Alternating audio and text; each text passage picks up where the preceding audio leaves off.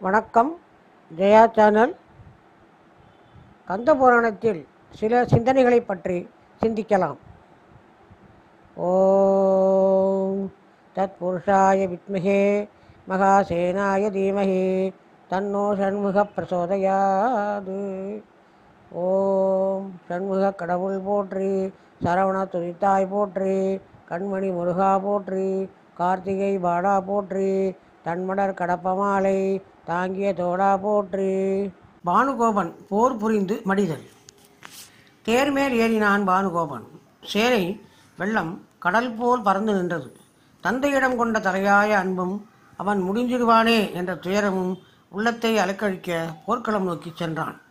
ஈசன் அருளால் தோன்றில் நூறாயிரம் வீரருக்கும் ஏனைய மைந்தர் எண்மருக்கும் தலைமை பெற்ற வீரவாகு பெருந்தேர் மீது ஏறி போர் புரிய வந்தார் சிவகுமாரனாகிய முருகப்பெருமானது சேவடியை சிந்தித்து வணங்கினார். பின்னர் விரைந்து சென்று பானுகோபனது சேனை பெருங்கடல் நடுங்க தன் வில்லை வளைத்தார். பஞ்சபூதங்களுள் நீரும் நெருப்பும் ஒன்றோடு ஒன்று மாறுபட்டு சீற்றமுற்று போர் புரிந்தார் போல வீரவாகவும் பானுகோபனும் வெம்போர் நிகழ்த்தினர். ஒரு கணப்பொழுதில் இருவரும் ஏறியிருந்த தேர்கள் பல சாரிகை சுற்றின் வீரவாகி விட்ட பானங்களை பானுகோபன் அழித்தான். பானுகோபன் விடுத்த அம்புகளை வீரவாகு சரமாரியால் ஒழித்தார். அந்நிலையில் சங்கரமூர்த்தி போல் சீற்றமுற்ற வீரவாகு தம் ஆட்படையை எடுத்து கரங்குபோர் சுழன்று பானுகோபனை எதிர்த்தார்.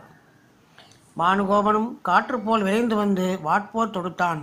காலனும் கனலியும் கடும்போர் புரிந்தார் போல இருவரும் வாட்போர் செய்தனர்.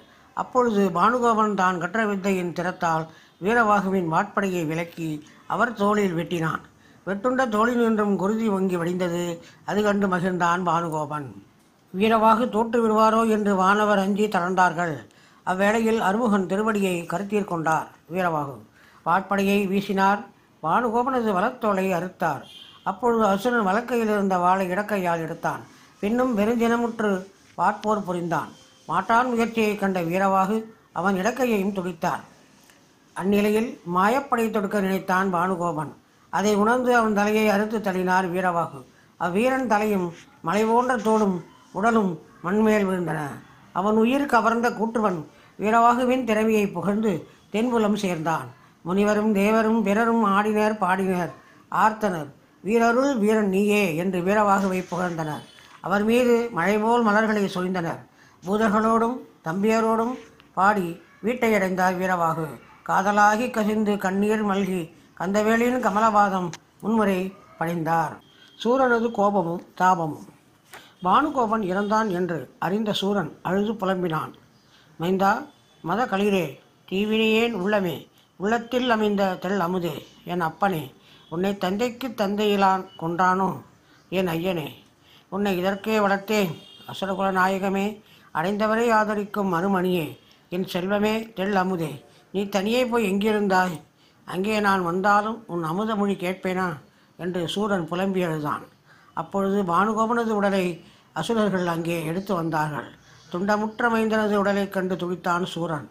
அவன் தலையை கையில் எடுப்பான் அதன் அழகை பார்ப்பான். அத்தலையை கண்களில் ஒற்றுவான் முத்தம் தருவான் பெருமூச்செறிவான் பூமியில் விழுந்து புரள்வான் அறுபட்ட தலையையும் தோளையும் உடம்பிலே பொருத்தி பார்ப்பான் நிலத்தில் விழுந்து அரற்றுவான். என் துன்பத்தைக் கண்டும் உயிரே நீ இன்னும் இருக்கின்றாயே என்று ஏங்குவான்.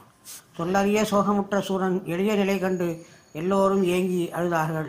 பானுகோபன் தாயாகிய பதுமை சேடியரோடு சென்று வெட்டுண்டு கிடந்த மைந்தன் மீது விழுந்தாள். மயங்கினாள். என் மகனே இது நான் செய்த பாவமோ? வானவர் விடுத்த சாபமோ? மூவர் கோபமோ? மற்றும் ஏதோ அறியேன்.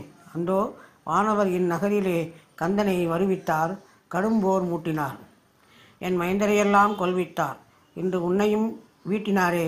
இக்கேடு சூழ்ந்த வானவரின் மாதர் எல்லாம் என்னைப் போல் ஆகுக.